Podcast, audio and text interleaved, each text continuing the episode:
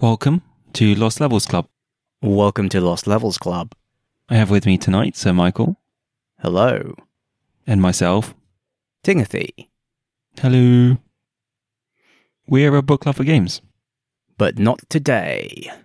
Today, we are going to cover what we've been playing for spring 2020 or Q1 2020 The Baldur's Gate 3 gameplay reveal. and the Final Fantasy VII Remake demo.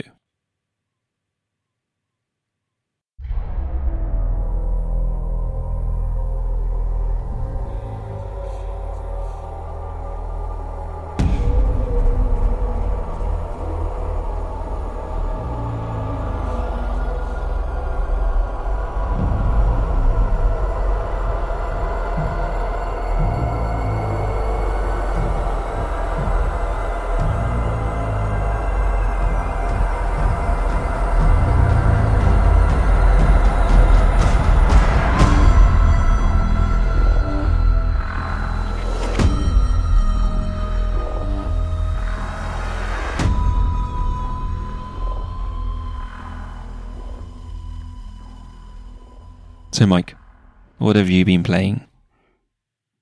Do, do you want a list or are we just going to go through them one by one?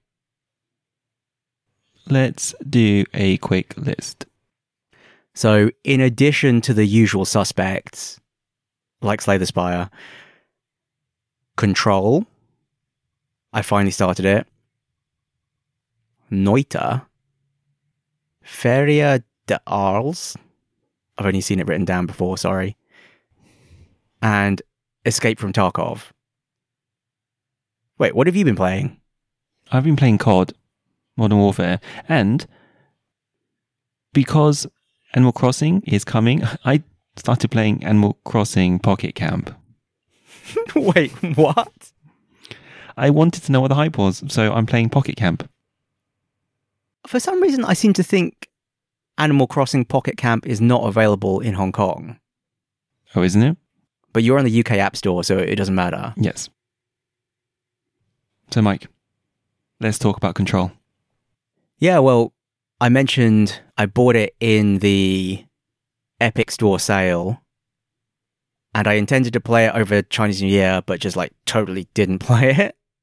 So I finally made a start on it just literally this week, actually. So I've only played three or four hours so far, but it's really good. Well, is it really good? The, is the gameplay really good? I don't know. The setting's really good. I really enjoy the setting and the world building. They're your priority. Well, I mean, before starting the game, what did I know about the game? You know, I had heard that it was like the SCP wiki, which, you know, I've mentioned it a few times on this podcast. It's a internet creepypasta wiki. You know, people essentially write ghost stories. But the framework of this wiki, you know, like the the shared universe of this wiki is about this institute that exists to contain anomalous objects, as they call them. So basically, there are objects that exist that defy, you know, the rules of science as we know it and do just crazy stuff. And this, yeah, organization exists to safely contain these objects and hide their existence from the world. And yeah, the stories are all creepy or they're horror stories. You know, they're, they're all basically in the framework of describing this object and how it has to be contained, or occasionally like transcripts or descriptions of events that happened that led up to it being contained or that it broke out and how they recontained it or something. So that's the SCP wiki. And I had heard Control was similar. And now having played Control, I can say, yes, Control is really similar in setting. But the difference about Control is it's not a bunch of random people from the internet coming together to make it. You know, it's a very coherent thing instead. And so, although there have been games based on the SCP wiki, obviously the production values are not very high because they're very indie projects. And the SCP wiki itself is like, it's just all over the place. You know, there is like I think there's like political struggles even within this wiki, like the different writers and the different editors, and you know they're all their own personal agendas and so on. So control is essentially the same kind of concept, but it's a really coherent and unified take on the same general idea. And I don't really want to say anything about the story because it's just so interesting. And I feel like anything would be a spoiler. But yeah, so I'm really enjoying it. It's surprisingly hard actually, because unlike maybe it's not that hard, maybe I've just become rubbish. You know, like I think most games these days just give you regenerating shields essentially and control doesn't and so there have been several times when i've like done something dumb and got shot and had really low health and like been hiding behind a pillar and waiting for my shields to regenerate and then be like oh yeah they don't regenerate and then i dash out to try and grab some health and I just get shot and die i died like four times on the first boss in fact embarrassingly I think you're just too aggressive. You like to shoot things in the face rather than shoot them in the foot or the toe or the hand. Yeah, you're re- you're definitely right there. In fact, within the three or four hours that I played the game, I did get radically, radically better. Good. But at the time I encountered that first boss, yeah, I was way too aggressive. I just kept dying. I was like, but I want to shoot it in the face. And it was like, I'm the boss. I'm going to shoot you in the face.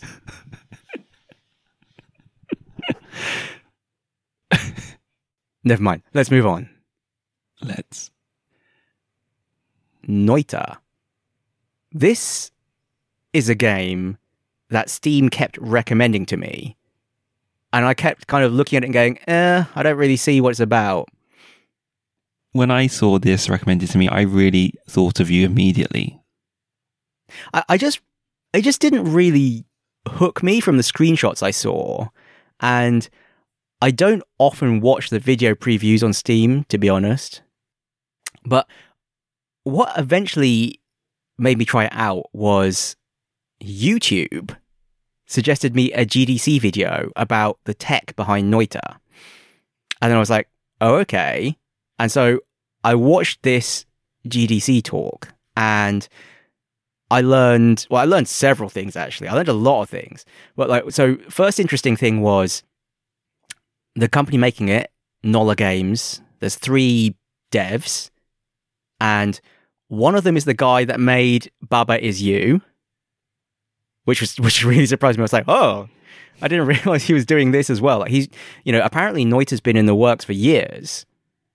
And then the other thing is the hook of Noita, like the is you know, is USP, unique selling point, is imagine Terraria but instead of being 2D blocks, it's particles. We need to explain what Noita is now. I- in what sense? The gameplay? Yes. I watched a video and it looked like a roguelike with level altering spells.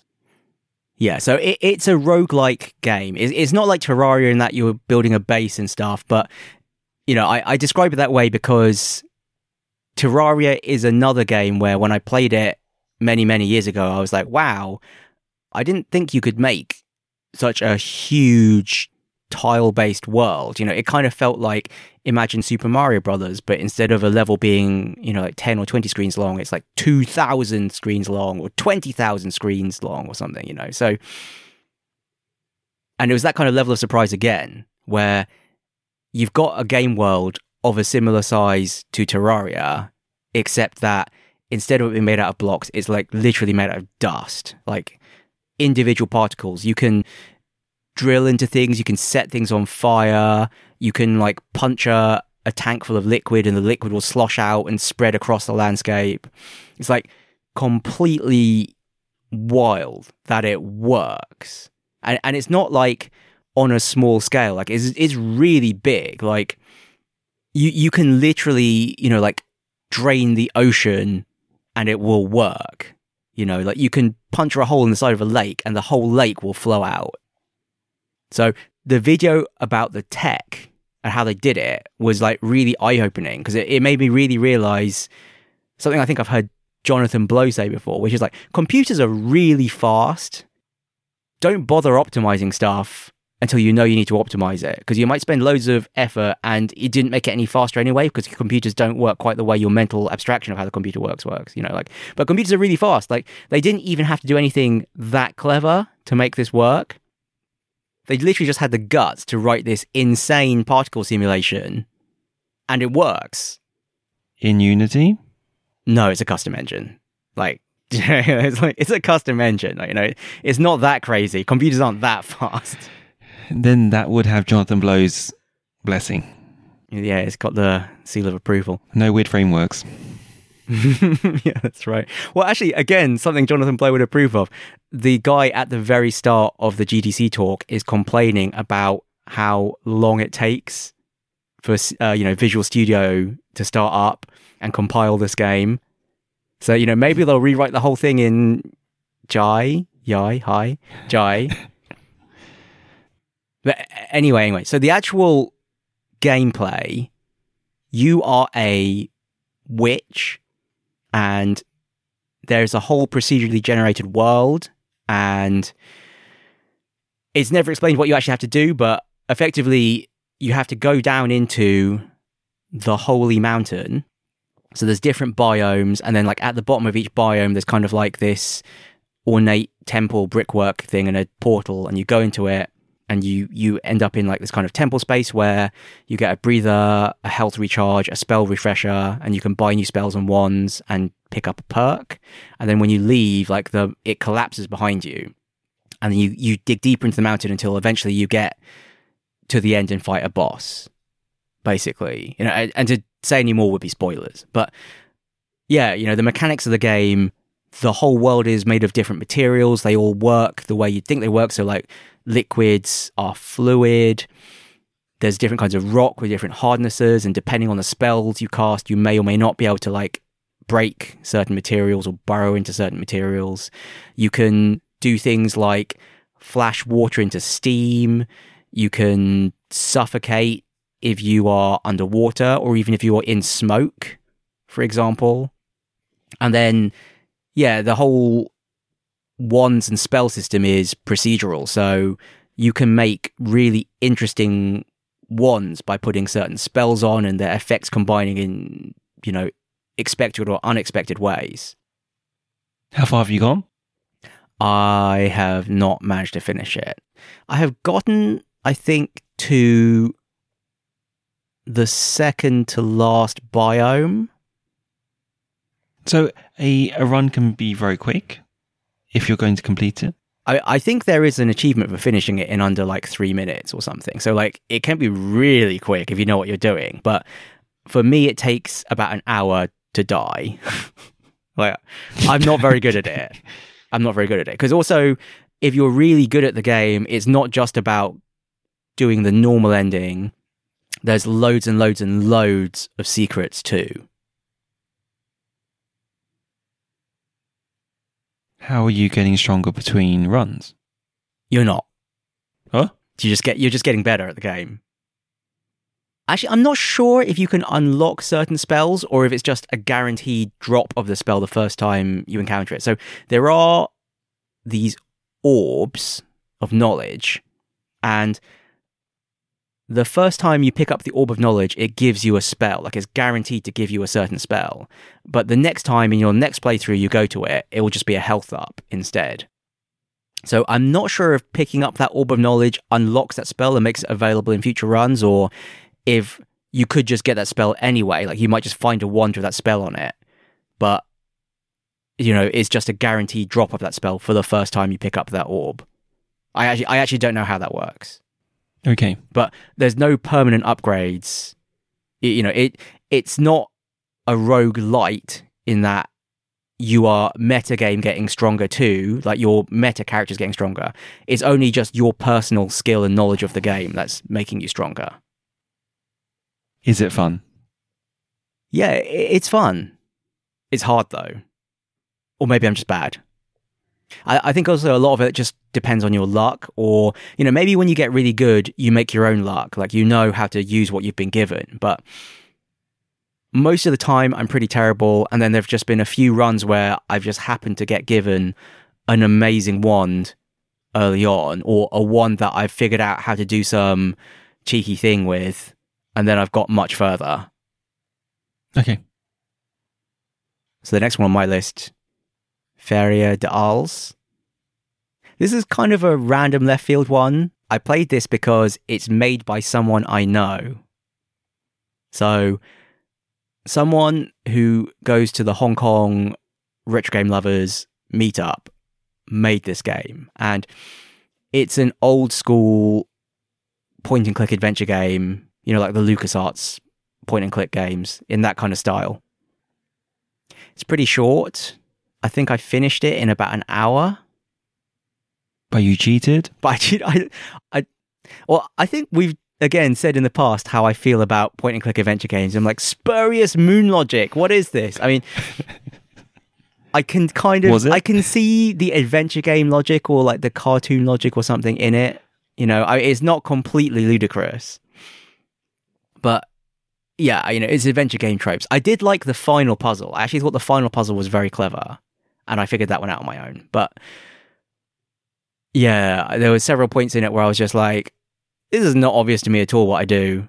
And then I went and looked up some hints, and then I was like, oh, maybe I do this, and that turned out to be the answer. Or there were a few times when I randomly just started clicking on objects together, and then two objects went together that I would never in a million years have thought of putting together. Okay. Still, it was quite cute. So I played that. Again, it's the sort of game where I feel like I can't really say anything about it because it would be spoilers. But it's a charming old school point and click adventure made by someone I know. So One hour long? Is it episodic?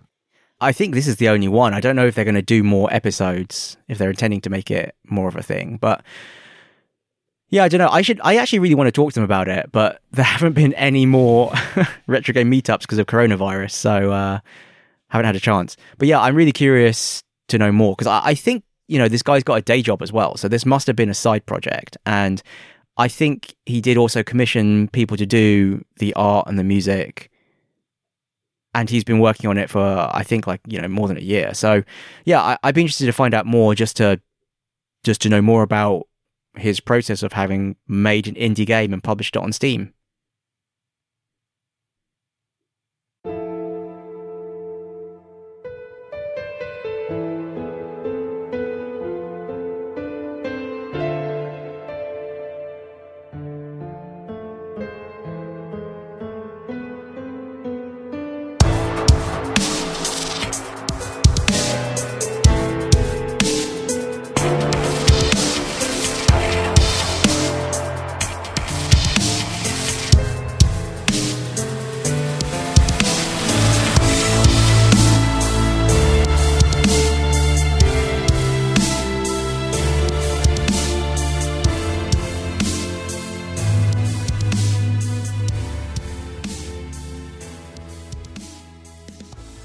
Finally, the big one. Finally, yeah, the big, The one. big one. So, Escape from Tarkov.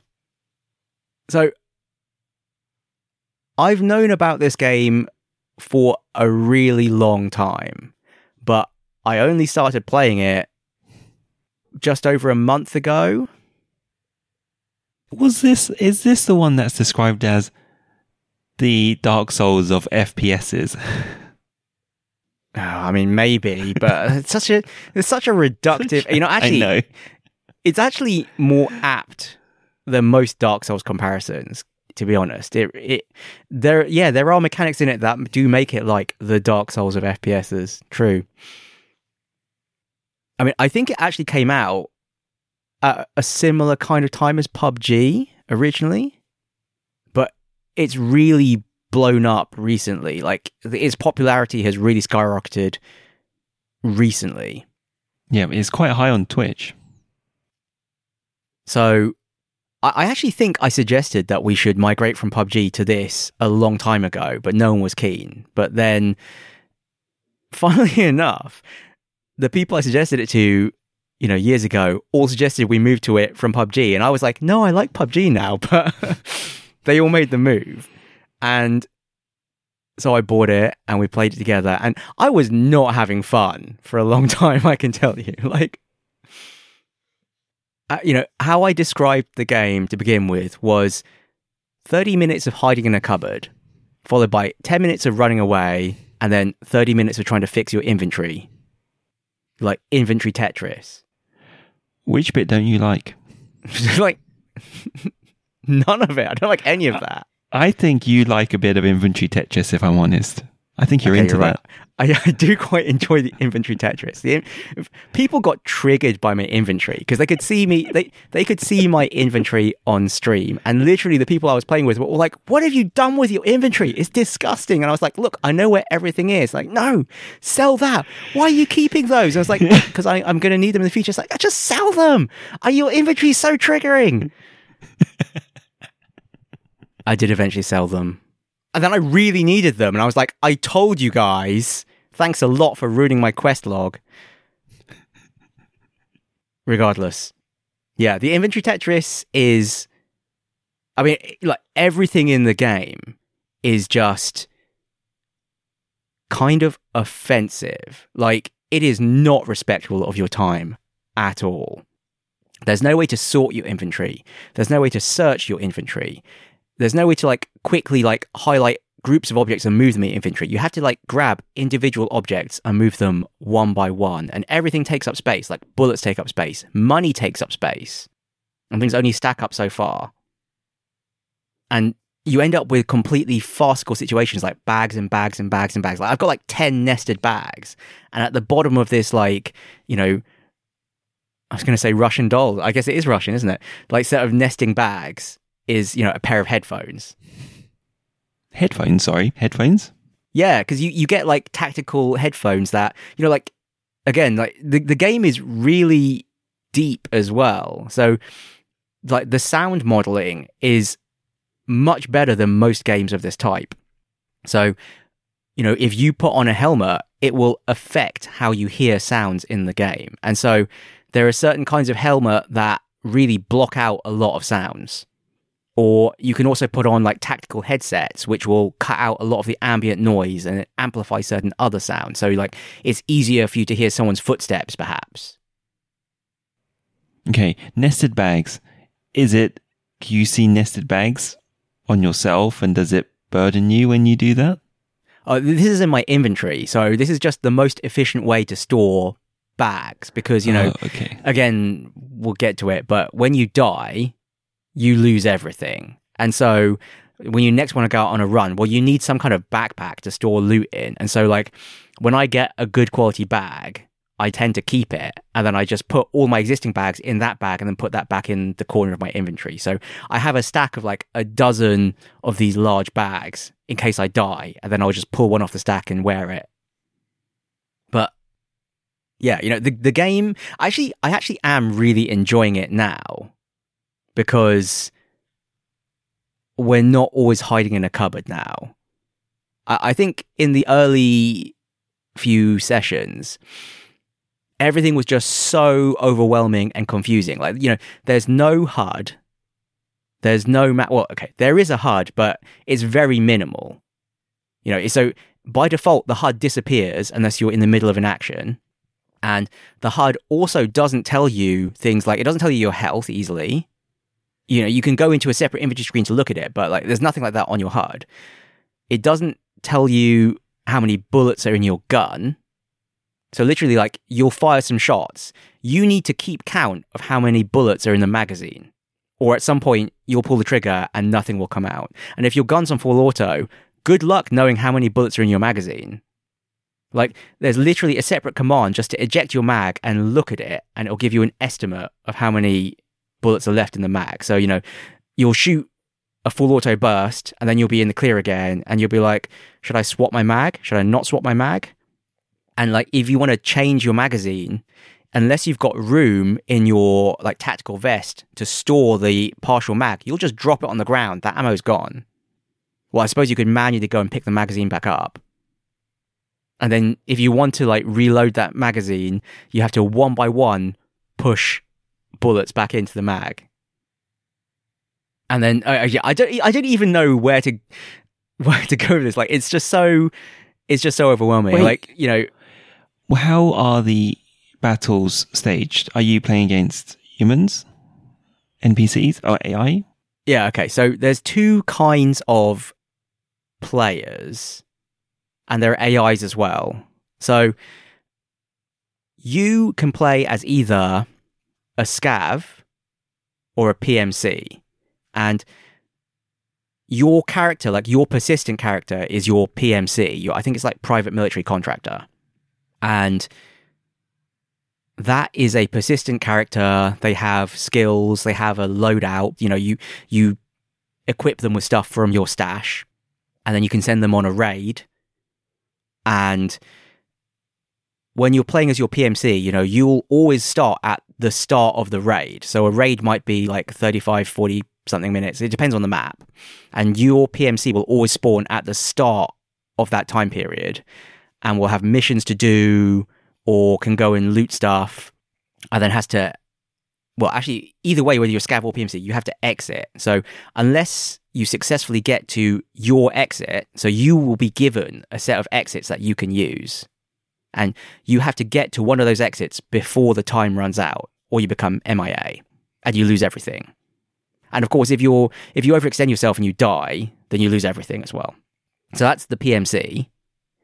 Or you can play as a scav. So scav is like a temporary throwaway character. You have no idea what you're going to be equipped with, and your scav is on a cooldown. So you can only play as a scav once every 20 minutes. If you die as a scav, well, nothing lost but nothing gained because, you know, you just got given a random loadout. But if you exit as a scav, you get one opportunity to transfer everything off that scav player's equipped inventory into your stash. So, playing as a scav is a good way to make money safely Why do you say? Why do you say one opportunity? because once you leave that inventory screen, that scav character is gone. You can never go back to that scav. Okay. But that also necessitates you having your inventory in a good state because, you know, and this is part of the half hour of inventory Tetris because sometimes we did a scav run, we survived, and then I had like a backpack full of loot. And I was like, oh no, how can I fit this loot into my inventory? You know, and they're like, Mike, you should have sorted out your inventory first. I was like, yeah, but I couldn't be bothered to do the inventory Tetris. And then, then we had to then spend like 20 minutes of trying to sort out my inventory to get all the loot off my scav. Sorry, guys. Oh yeah, and if you die, and I guess this is like the Dark Souls side, and also the complete disrespect for your time side. So if you die as your PMC, well, you can actually insure your gear. So it's not necessarily gone forever. So if you die as the PMC, well, provided no one else picked up your gear and exited with it, then your insurance will give your gear back to you. But it doesn't come back straight away. 24 to 36 hours later, you will randomly get your insurance protected items back. And then you have, I think, three days to collect them or they're gone. From where? Oh, from the in game mail. Oh, that's okay. Yeah. So basically, if you, like me, have a day job and you play this game on the weekend and then you die on the Saturday, well, you're not going to get your inventory back until like the Monday. And then you have to remember to log in, specially to pick up your insurance during the week. Or, as happened to me numerous times the first few times we played, you die, your insurance pays out, but you forget to pick it up, so you may as well have not insured it. This makes it sound awful, but it is actually really fun once you get into it because it is just so tense. You know, everything matters. Is is more so than PUBG? Like in PUBG, you don't want to die because it's like battle royale. You want to last till the end. But in this, it's also like all of your equipment. And if you die, then you have to heal up your character, and then you have to worry about food and water and all these other things too. Like it's way more tense. And oh, I don't know. I don't know how to describe it. It's just like you know, you when you see another player, if you're playing as a PMC, basically everyone's going to try and kill you. If you're playing as a scav, well, the scav AIs won't try and kill you. So if you see another scav, then you have the you have to try and figure out are they a player or are they an AI? And, and there's so many funny stories as a result of this. Like there was one time I was playing as a scav on my own, and I managed to loot some item that was worth like a quarter of a million rubles. Like it was worth a lot of money. And then, you know, I was on my own. I was trying to get to my exit, and there's like this choke point on the map where you have to like cross a river. And so I was walking across the river, and two other scav players, like the, I knew they were players, saw me crossing the river. And I just walked past and didn't look at them as if I was an AI. And I pushed the button to say, you know, my voice like, oh, cheeky breeky or something, you know, to say some Russian voice line. And I think they must have just assumed I was an AI and didn't shoot me. And thus I managed to exit and keep my quarter of a million ruble item. or coming across like really well geared players. Like, you know, we came across some player where actually we didn't realize how geared they are because, you know, this game is really, really harsh. We saw someone, we all shot at them, and we basically all missed. But one guy in our squad who had a really, like, really beginner, like, you know, one of the first weapons you get, bolt action rifle, happened to hit this guy in the neck. Like, he, he just fired one shot and this guy went down. And we went to loot the body and we discovered this guy had like crazy expensive gear. He was carrying two guns, each worth, you know, hundreds of thousands, maybe even a million dollars. Backpack full of, again, like incredibly expensive gear, like class five armor, class five helmet with a visor and stuff. But this bullet was just really lucky and it managed to like slip through a gap in his armor and under the visor in his helmet and it just killed him in one shot. So the the game is brutal like that. But but then What's the looting etiquette? uh, what's the It's usually you keep what you kill. But we didn't realize at the time who'd actually fired the killing shot. So we all just descended on this guy like vultures and started like taking everything. So I actually took the guy's armor and then, you know, like as a testament for how good this guy's armor was, in a later raid, I was wearing the armor and we came across another squad of players. So, you know, they all opened fire at me and it was like that scene from Monty Python with the Black Knight. So my arms and legs were immediately destroyed, but you know my torso, which was protected by the armor, was completely fine. And then I had to crawl back into cover while my you know my squad suppressed them to heal myself back up. Do you still have that armor today? Uh, no, because actually what happened is my squad got wiped, and then they took the armor off my body afterwards. it was really good armor. I'm sad. Yeah. I don't know. I don't know what to say. I mean, I guess another funny thing is like, you know, guns don't kill people, bullets do. So, you know, the gun will affect things like the recoil or the rate of fire or the accuracy, but the damage is based on the bullet. And so, like, another thing that I didn't get early on, but that I know now is, you know, I was using a fully automatic weapon, but I was just putting any old ammo in that was cheap from the vendor. And yeah, you know, you could unload an entire clip into someone, and if they had good armor, it literally would do nothing. And then after learning that, no, it's the bullet that matters, you know, I went back and I bought some really, really expensive ammo. Like one magazine of this ammo cost more than the gun, but then you just fire two shots and they die, even when they're wearing really expensive armor, it turns out. So that was another hard lesson to learn What about your friendly fire stories? Yeah, okay. I think that's a good place to finish. So, yeah, you know, as I said, there's no hard markers or anything. So, literally, the only way to know if someone is friend or foe is to Shoot them. yeah, shoot them and sort it out later. Well, it's pretty much it's disturbingly what we seem to do a lot. Actually, you know, like you've got to keep track of who your friends are because if you lose sight of them, it's really easy to shoot your friends. So, I think the start of this friendly fire debacle was when we're playing we're playing as scavs. So you know, I think it doesn't really matter, but someone was shooting at us and it was really scary, and we tried to flank them. And so, yeah, you know, it was really tense and my pulse was pounding and I was trying to like creep around these shelves to get the drop on this enemy. And then I saw someone and I shot them and oh, whoops, it was my friend. And then he, he pointed out afterwards in the clip, you know, because we, we clipped it and watched it back. He was like, you could see me the whole time. You knew it was me. And I was like, I'm sorry. I really didn't know it was you. So yeah, you know, he was quite annoyed with me after that. But then he killed me twice as a PMC.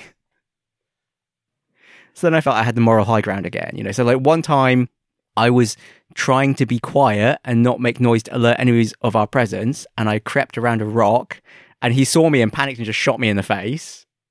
And then another time I was like, I'm standing next to this guy. Wait, someone just ran past. Is that one of you guys? No, it's none of us. I was like, okay, it must be the enemy. And then he says, Oh, I think I see them. And I was like, okay, shoot them. And then he shot, and it was me.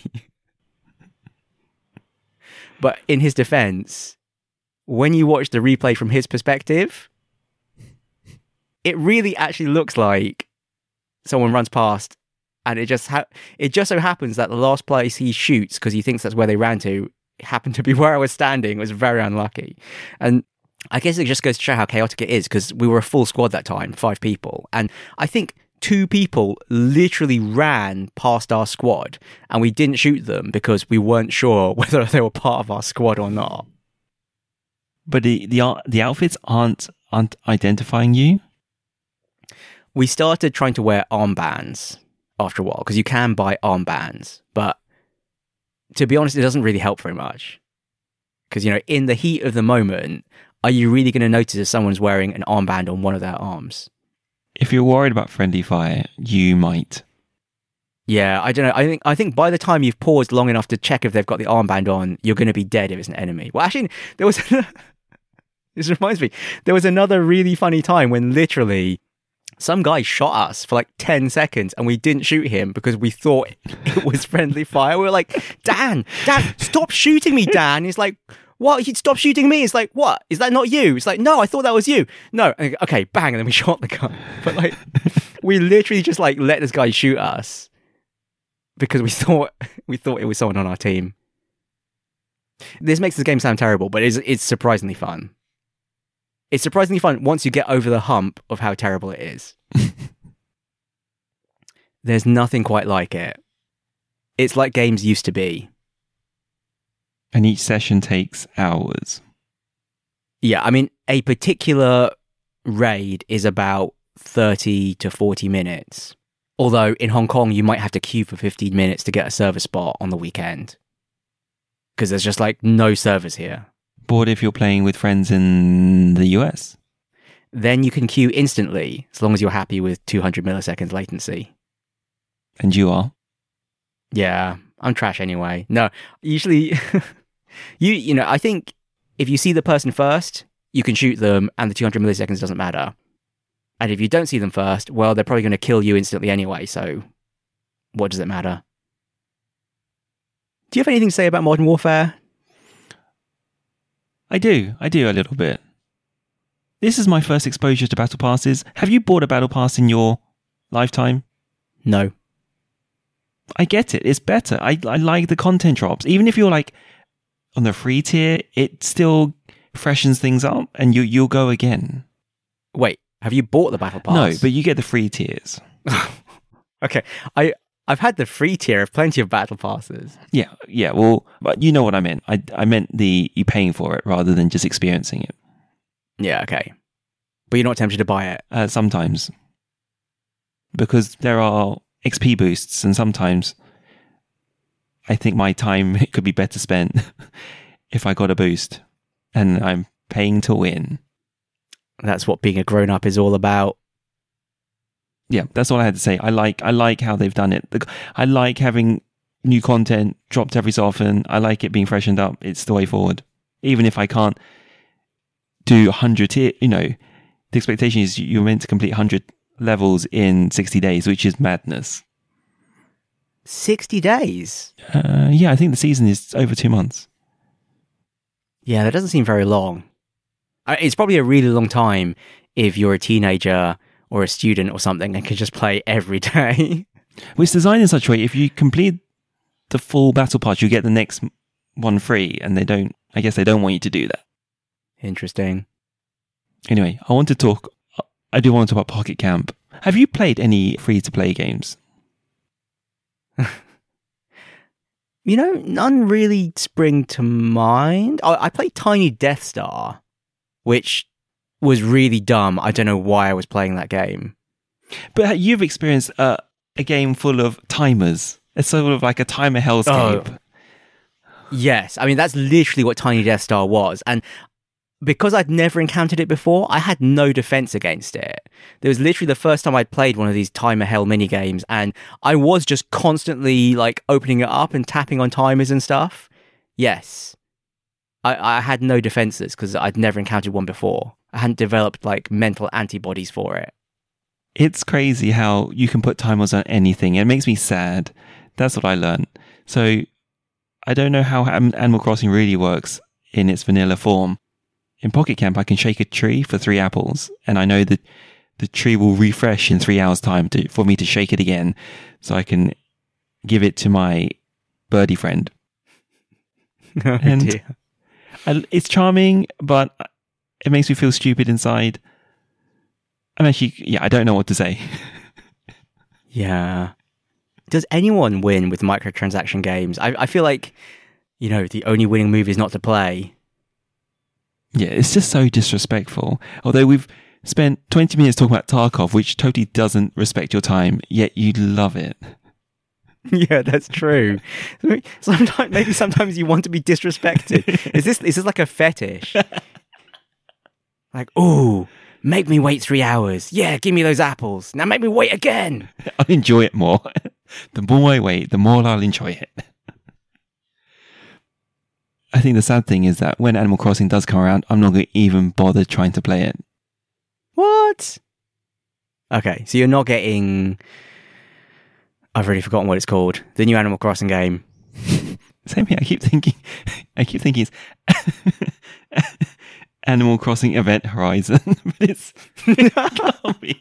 It can't be that.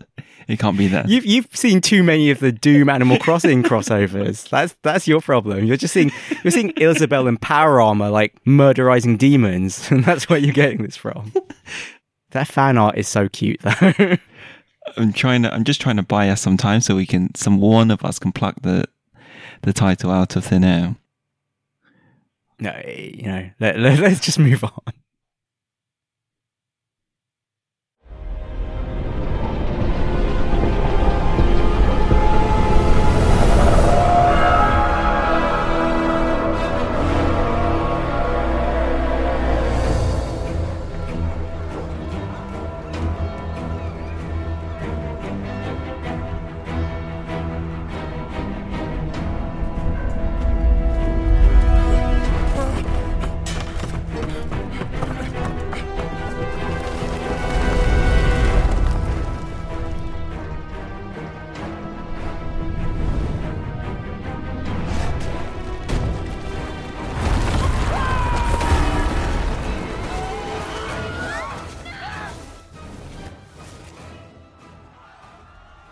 So let's talk about Baldur's Gate 3. Not Baldur's Gate 2, but Baldur's Gate 3. why, why Baldur's Gate 2? Because I'm yeah. always, because I'm, I'm, I'm still playing Baldur's Gate 2. Wait, you have. We need to have a talk, young man. Okay, I thought I thought you'd have finally finished it by now. There's but... a deadline now. Yeah, well, I think you've got a while because, you know, jumping ahead a bit, this is going to be early access but at the end of the year. And also, I don't think we should play it in early access. I would, I would just wait. So you didn't play any of the original Sin games in early access? No, I mean I did back them on Kickstarter, but I didn't play them in early access. The impression I got was that early access just means the first chapter, first, first chapter. Yeah. Well, you know, ideally yes, but I'm sure they will tune things up or break things or change things.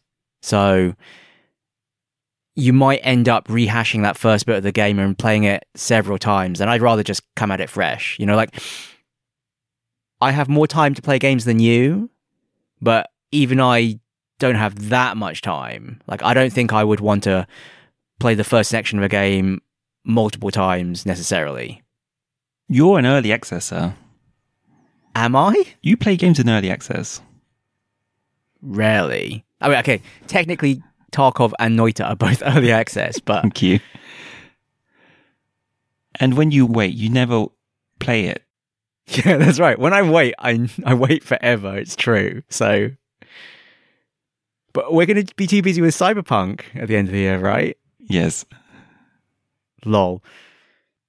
Anyway, we saw Baldur's Gate 3 gameplay. It was revealed to the public at PAX.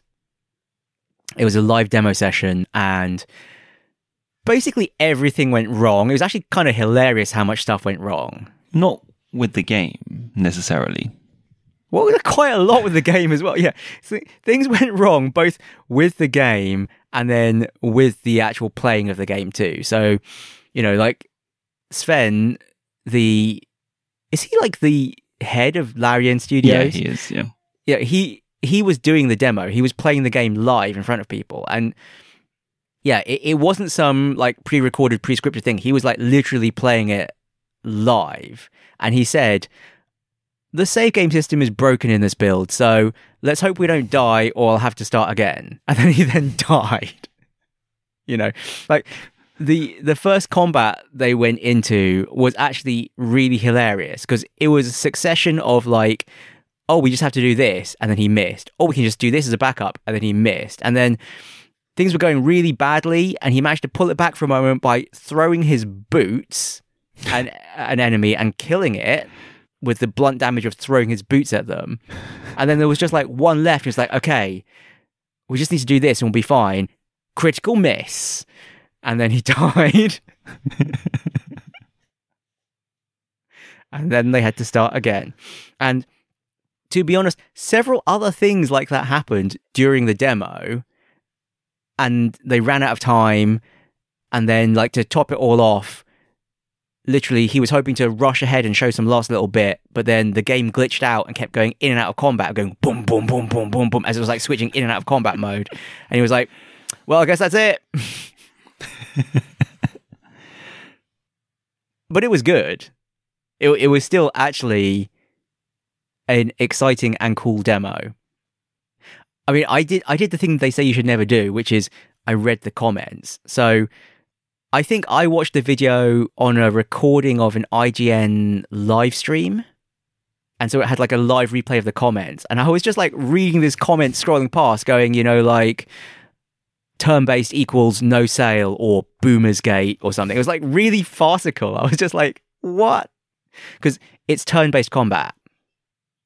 And I guess a lot of people were expecting the active pause system from Baldur's Gate and Baldur's Gate 2. But yeah, you know, in a development that probably shouldn't have shocked anybody, they've basically built this on top of the Divinity Original Sin engine mechanics. So it's turn based and it looks and feels a lot like Divinity Original Sin, just with a Dungeons and Dragons setting. So it's fifth edition D and D rules, Yep.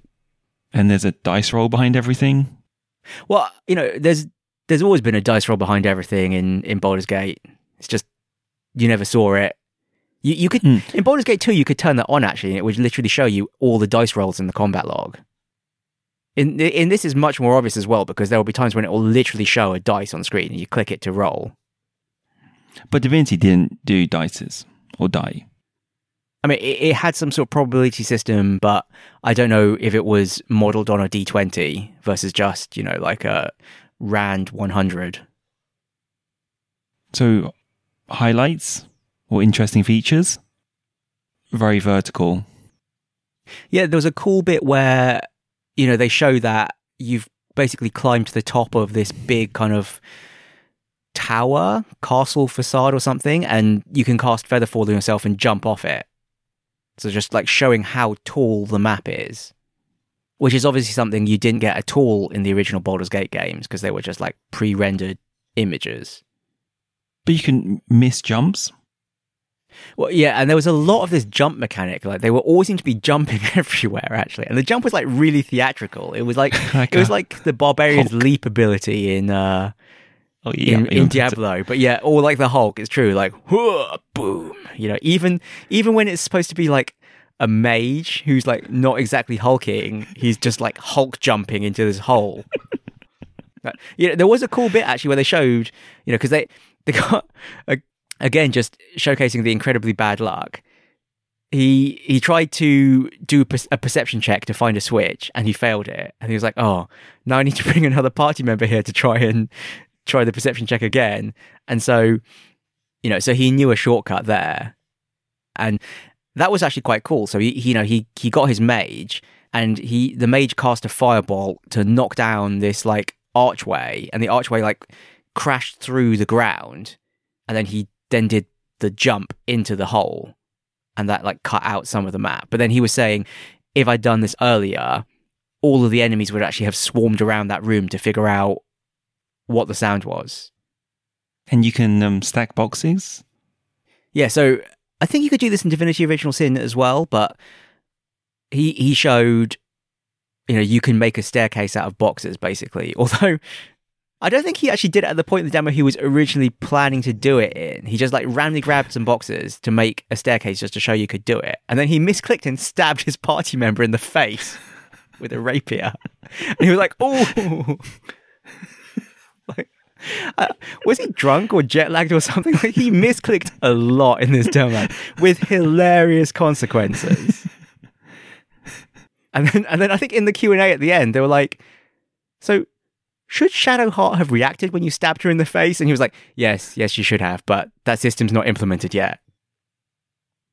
Another cool thing I saw them do a couple of times was dip their weapon in fire. So there seems to be a command, just a standard action you can do called dip, which I don't know if you could do this in Divinity Original Sin. I mean, it's something you can do in NetHack, certainly, which is another one of those games where, you know, like the devs have thought of everything. There's a lot of emergent stuff. So in this, they showed him, you know, dip the bow in fire, and then the next arrow he shoots was like a flaming arrow, and you could use that to like detonate explosive barrels. So it is another thing where you could see there are a lot of possibilities for how you could use that or not use it. You know, it's just it's just more options, more interesting stuff that could happen. There's one thing I wanted to mention, and that's the vampire. What did you think of this? I I don't know how to feel about that. Like I can't quite imagine how it's going to play out. Which you know, to be honest, the fact that I can't see how it's going to play out is probably a good thing. You know, I've never played as a vampire before in Baldur's Gate, so yeah, how is how is that going to work? You know, with feeding on your party members, you surely can't be feeding on them all the time. Or- Or are your party members okay with this, or do they just get used to it after a while? They're like, oh yeah, go on. Or are they not conscious of it? Well, that's the thing. Like, how long can you hide it from them? yeah. So I think it's interesting, if only because I can't quite see how it's going to play out. But it, it looks like you can only have four, a party of four. But you know, that's enough. are you just going to be burning three party members as you accidentally like drink them to death? And then you're like, well, I guess I need another mage now. Yeah, I mean, I, it's a really promising start.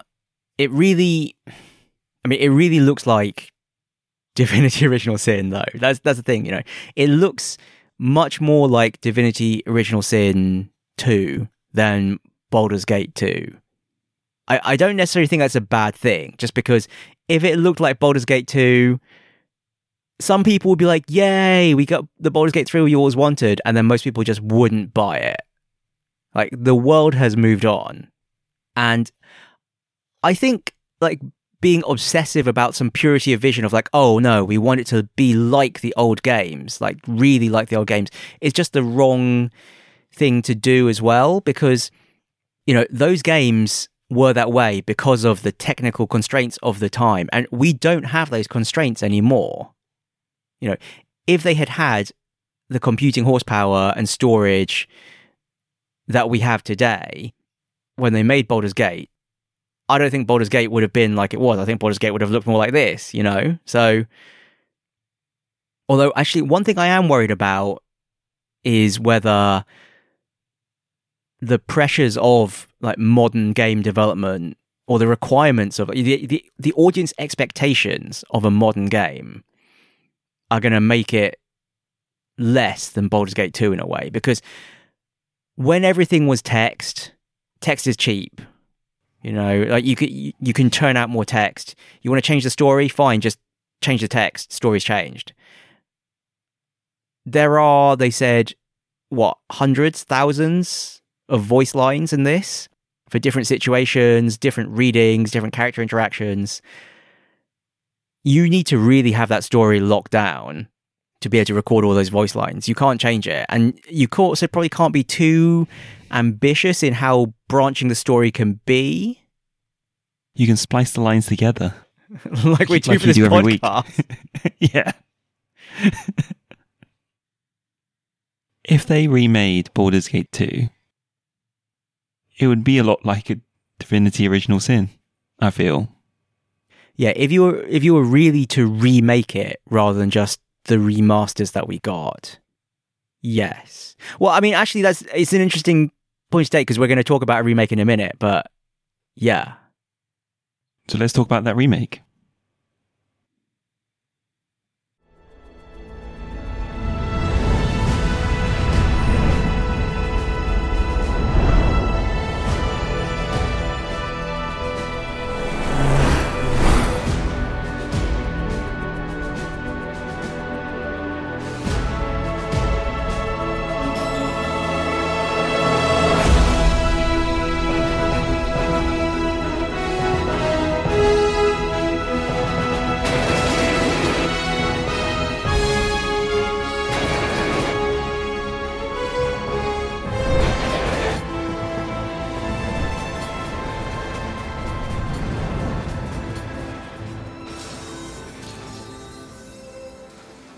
So you turned your PS4 on?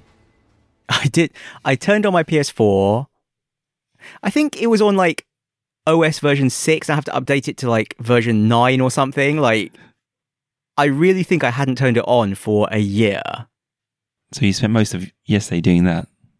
Uh, luckily, because I still was paying for a PSN Plus subscription that whole time, it had already downloaded the latest OS update. And so it literally just like turned on and then updated itself. But yeah, the controller was dead. It had zero battery. I had to plug in the controller with a wire to charge it up while it was updating and downloading. And then I downloaded the Final Fantasy VII Remake demo and started up, and it was all in Chinese. And I was like, oh, whoops. And then I went back onto the store to look for the English version, and I literally couldn't find it and I actually had to go to my PC and use the web interface for the PSN store to be able to find the English and Japanese version of the demo and then add it to my download queue. But yeah, I got it in the end and I played the demo. You downloaded the demo but didn't play it, right? Yes, I downloaded the demo, but I didn't play in the end. It's only an hour long, man. Yeah, but then I thought I should really play Pokemon Sword, um, Shield. Yeah, okay, you should do that. Fine, you're absolved. Well, the demo is incredible. Like, it's probably just nostalgia, but it really feels like Final Fantasy VII. Like, it made me feel the same way as I did when I played this first Mako Reactor, you know, destroy the Mako Reactor mission in Final Fantasy VII for the first time in 1997, kind of thing. You know, like I felt the same way playing this demo, which is pretty amazing that it did that. And yeah, I you know, it looks the way I imagined Midgar to look. You know, when you were watching the 20 polygon version of Cloud and thinking like, oh, what what what is this meant to be like? You know, what is this abstraction of a person meant to represent? Well, in my imagination, it was something like this. And so like seeing this, you know, I don't have to use my imagination anymore. We've got technology. It was it was amazing. I mean, there was some funny stuff. Like at the start, it says choose your difficulty. So the default is obviously normal, and then there's easy. And I saw this one called classic, and I was thinking, oh, classic. So that's going to be hard, but classic is actually super easy. It turns out, which is kind of weird. So in classic, it just does all the real time combat for you, and you can just choose menu options every now and then when you feel like it to try and emulate the feel of the classic turn based games. Well, wait. So classic means turn-based versus real-time combat. Well, no, because classic just means the game plays all the real time combat for you, and you just enter menu options when you feel like it. But chances are, if you don't enter any menu options, Cloud will just win. I don't know. I didn't actually try it, but I was surprised. It basically said that in classic mode, it's trying to emulate the turn based feel of the old games, but the difficulty is the same as easy. So that, that was a surprise to me. But I played it on normal, and yeah, everything is beautiful. I I also made this random comment. Cloud looks like Eddie Redmayne. Maybe, maybe it's just. This, does he really look like Eddie Redmayne? I don't know. For a moment, I thought he did, and I just wrote this comment down in the notes. It's so random. it's an important comment. Yeah, I think maybe because he's just got like some minor freckles or something. I don't know. But but that scene that scene when he's on the train and you get the close up of his face, and then he does like you know the front flip off the train. So cool, and then yeah, immediately combat with the uh, Shinra guards, and you know it just it just happens. There's no like battle scene transition. It's just immediately boom, real time combat. Push square to swing your sword, and it's really fast and really exciting, and totally different from the turn-based Final Fantasy combat, but strangely really appropriate. Like it, it really captures the feel of it the same way that it did in the old game. Like, because I'm pretty sure, again, maybe my memory's just playing tricks on me, but I'm pretty sure in that first section of the game on the assault on the reactor, like the battle music, I think doesn't change for those first few battles. It's playing like the dramatic music of you jumping off the train and you go into the battle, and it's still that train music as you fight. And so it kind of feels the same way here, where you go straight into a battle, but instead of it being a transition, people are just shooting at you and you're just like chopping them up with your sword. And then it explains the mechanics to you. You know, you've as you fight, you will fill up this ATB gauge, and you can spend you know chunks of this gauge to do actions like use an item or cast a spell. So that's kind of how they fused the two systems, and it seems to work really well. the The combat is much more fun than the last turn based one I played, which was Final Fantasy 13. And also much more fun than the real time combat in Final Fantasy 15. Like, Final Fantasy 15, I did not understand that combat system at all. Like, I went through the tutorials, but the whole thing just seemed really confusing and I never really understood what I was doing.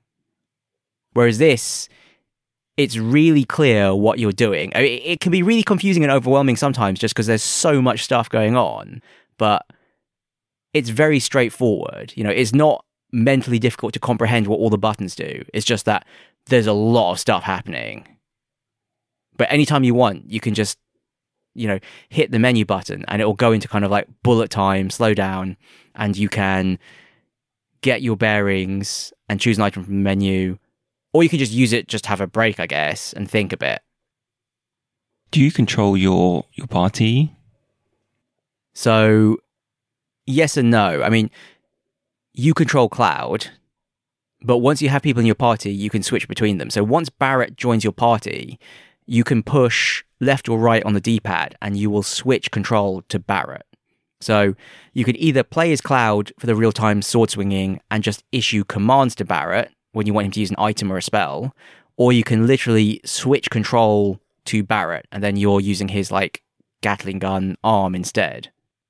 And and he's got slightly different combat mechanics. So as Cloud, you can swing your sword or you can push triangle and switch into this different mode where your attacks are much more damaging, but you can't dodge. Or if you dodge, you switch back to the, you know, the fast mode instead. And as Barret, instead of swinging your sword, obviously, you're just like continuously firing your gun. And if you push triangle, then rather than doing a mode switch, you literally just like fire a few big, like charged up bursts from your gun instead and then that ability recharges over time. Or I think you can actually hammer the triangle button to charge it up faster, which is an interesting mechanic. So the combat was fun. Yeah, the combat was really fun. Like, I genuinely felt like excitement when swinging the sword around. And then when I realized you could push triangle and switch to this other mode, and then just like, you know, you're just causing absolute havoc and like crazy swinging sword arcs and like backflipping around and chopping stuff up. It was it was actually really cool. Like it was really really cool. Actually, another funny observation I wrote was this game is truer to Baldur's Gate 2 than Baldur's Gate 3 because it's, it's, literally got like the the uh, real time with active pause battle system. But that's just a funny uh, a funny contrast. Yeah, but it, it, it, was really fun to play. I mean, some things I didn't enjoy, like there, there's a random section in the demo where there are like these laser grids, and you have to like time walking through them or running through them. And like, I just felt this was like, this is like so lazy. This is just like such a gaming trope. And I was like, why would you have like crappy laser grids that flicker on and off really theatrically in your power plant? Like, these serve no purpose other than to have some like really derivative wait for the laser grid gameplay so I thought that was completely pointless. But then I guess they felt that they needed something to break up the walk here, fight some enemies, walk here, fight some enemies. Did you find that a bit hard? I, I, I was impatient. I just kept running into, the, I just kept face planting into the grid. I was just like, oh, it's turning off. Run through it. It's like, oh, okay, okay, so it's just flickering, not turning off. Okay. Now go. It's like, oh, jeez, for goodness sake. But it, it did, it did so little damage anyway. That was the other thing that made it feel so pointless because I think Cloud had like a thousand something health and like running into the laser grid, like he staggers backwards, but only did like eight damage. And I was just like, I'm just going to keep face planting into this till I go through it. I don't care. Sorry. I kind of feel that explains the comment.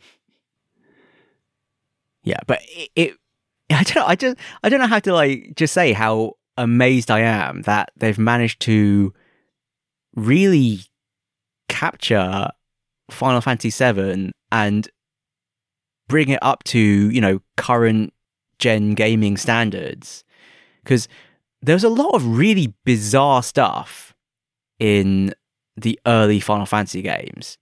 Like, you know, obviously, you know, the more recent ones, they knew they were going to do the super high poly stuff. So they all look like really cool fantasy creatures or whatever. But, you know, at the time of Final Fantasy VII, and obviously the early ones too, they just had really weird creatures because because they were so low poly or because it was all kind of like cartoony or abstract.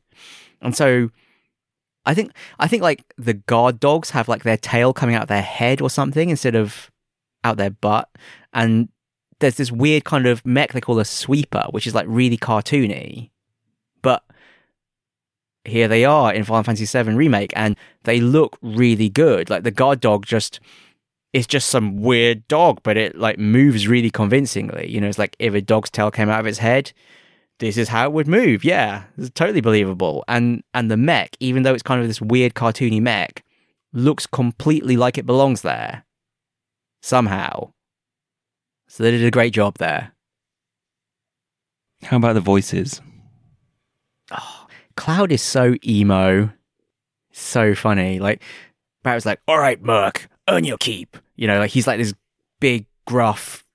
He, he looks like he should be the merc, right? Like he he really looks like serious business. He's wearing, he, you know, he's got a freaking gun for an arm. Meanwhile, Cloud kind of looks like a cosplayer. He's so svelte. You know, he's not like this big muscly dude. He's really, he's really very waif-like almost and he's just waving around this massive sword. And yeah, he's just so emo. He, he's like, you know what? I can't even remember any of his voice lines, only that he delivered them in the most emo way. like, I should have written down the voice line that made me think this, but instead I literally just wrote, so emo! exclamation mark, exclamation mark, exclamation mark.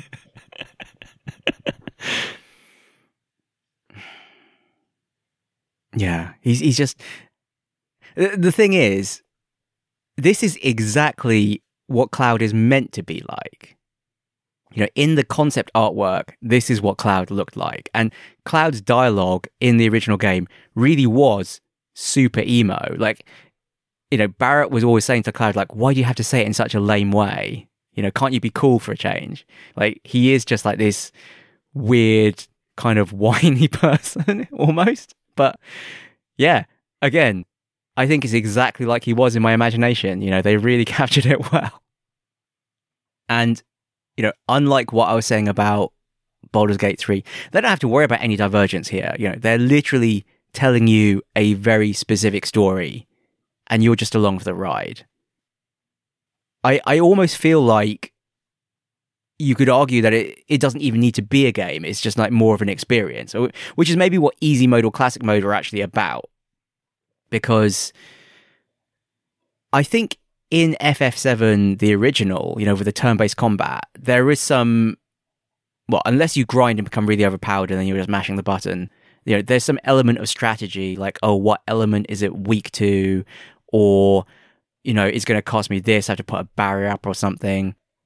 I mean, I know this is right at the start of the game, so maybe more of this is going to come in, but I really just mashed the button a lot, actually, because it was just so overwhelming. Like, the fight against the first boss I think they call it Scorpion Sentinel in this. I think it was Guard Scorpion in the original, but yeah, it's this big scorpion mech that shoots a laser from its tail. And I knew what the strategy should be, but I mostly just ran up and mashed the heavy attack button at it. And then just constantly was chugging potions. But it was so cool again it was such a visual fiesta. There's like so much stuff happening. Like in you know in the battle, it's jumping onto the walls and then like lasering down girders to try and crush you, or going through different phases of the battle and starts launching missiles everywhere, or it puts up a shield and you have to like get behind it and disable the shield so you can damage it again. But you weren't doing this. No, I was doing this. It's all real time. I was like running behind it and like dodging lasers and then chopping at the shield generator and stuff. Like it was really exciting. Like I, I really felt really ham fisted. Like, you know, maybe maybe this is gonna be like I was saying earlier on about control. Like maybe as the game goes on, I would develop a lot more finesse. But at the moment at the moment I was just like tanking hits with my face. Like, you know, okay. I ran in and I was chopping at it with a heavy attack button, and then I, I could see it saying, you know, like mag pulse or something. I was like, how's it going to do? And then like this big electromagnetic explosion goes off, and I take like 300 damage. I was like, oh, whoops, I probably should have dodged that. You know, but I wasn't paying attention to the visual cues that it was about to do some big move and so on. Like, yeah, I was definitely not tuned into it, but it was still fun and exciting just to watch the spectacle unfold. Although something very confusing, actually. So it could just be that I've forgotten the plot of the game after so many years, but my recollection of the game is that you plant the bomb, you defeat the guard scorpion and escape, and then it blows up the reactor. But in this, the bomb goes off, does F all, and then the Shinra president gives some, you know, context laden look to a subordinate who pushes a button and then they blow up their own reactor. So that's not what I remember happening. I don't know if they're going to change the story or radically flesh out the story in some way. It's, quite possible that they're going to give a lot more behind the scenes or, or really expand the story. Hope, hopefully, in a way that's good and not in a way that's really dumb. Because I, I know this is just part one of the remake, which is up to where you leave Midgar. And I don't remember how many hours into Final Fantasy VII that is, but I don't think the game would be that long if it just stuck to the original FF7 story. Although, to be honest, it might still be like 15 to 20 hours, which I would have thought was plenty, personally. That's what I've heard. Anyway, similar to my comments about Baldur's Gate 3 just now, I'm not sure if anyone actually is complaining that they wanted a turn based Final Fantasy VII. Although, was I saying that at some point? Like, I might, I might well have been. But what's important about the Final Fantasy games, you know, I, I do think we have lost something by not having these turn based, more tactical games anymore. But, you know, the experience of the story, I think, is a really big part of it. And I think this new remake is probably, in many ways, a better way for people to experience the story. So, for people who played it the first time, they'll have all the nostalgia. But for people who are coming at it completely new, well, this is a much more pleasant way for them to get the story than the 20 polygon version of Cloud. And, you know, again, I'm sure if Square Enix had had the technical power that they do today, when they made the original Final Fantasy VII, that original Final Fantasy VII would have looked a lot more like this than what we got on the PS1. So I think you could make an argument that this is arguably truer to the vision of the story of Final Fantasy VII. Anyway. To close, you're more hyped than before? Yeah, I think I'm more hyped than before. Because I was really like, uh, am I going to play it? Am I not going to play it? There's so many other things to play. But, you know, now I've turned on the PS4 again, so I have no idea I'm going to make space for it. Actually, I deleted Destiny 2. So. That'll do it. No, I don't think it will do it. I heard it's going to be 100 gigs. Oh. you can always delete Red Dead. I know that's installed for sure. Yeah, but it, it just seems like giving up. Yeah, you know, it's been a year of not playing it. and Maybe I should give up.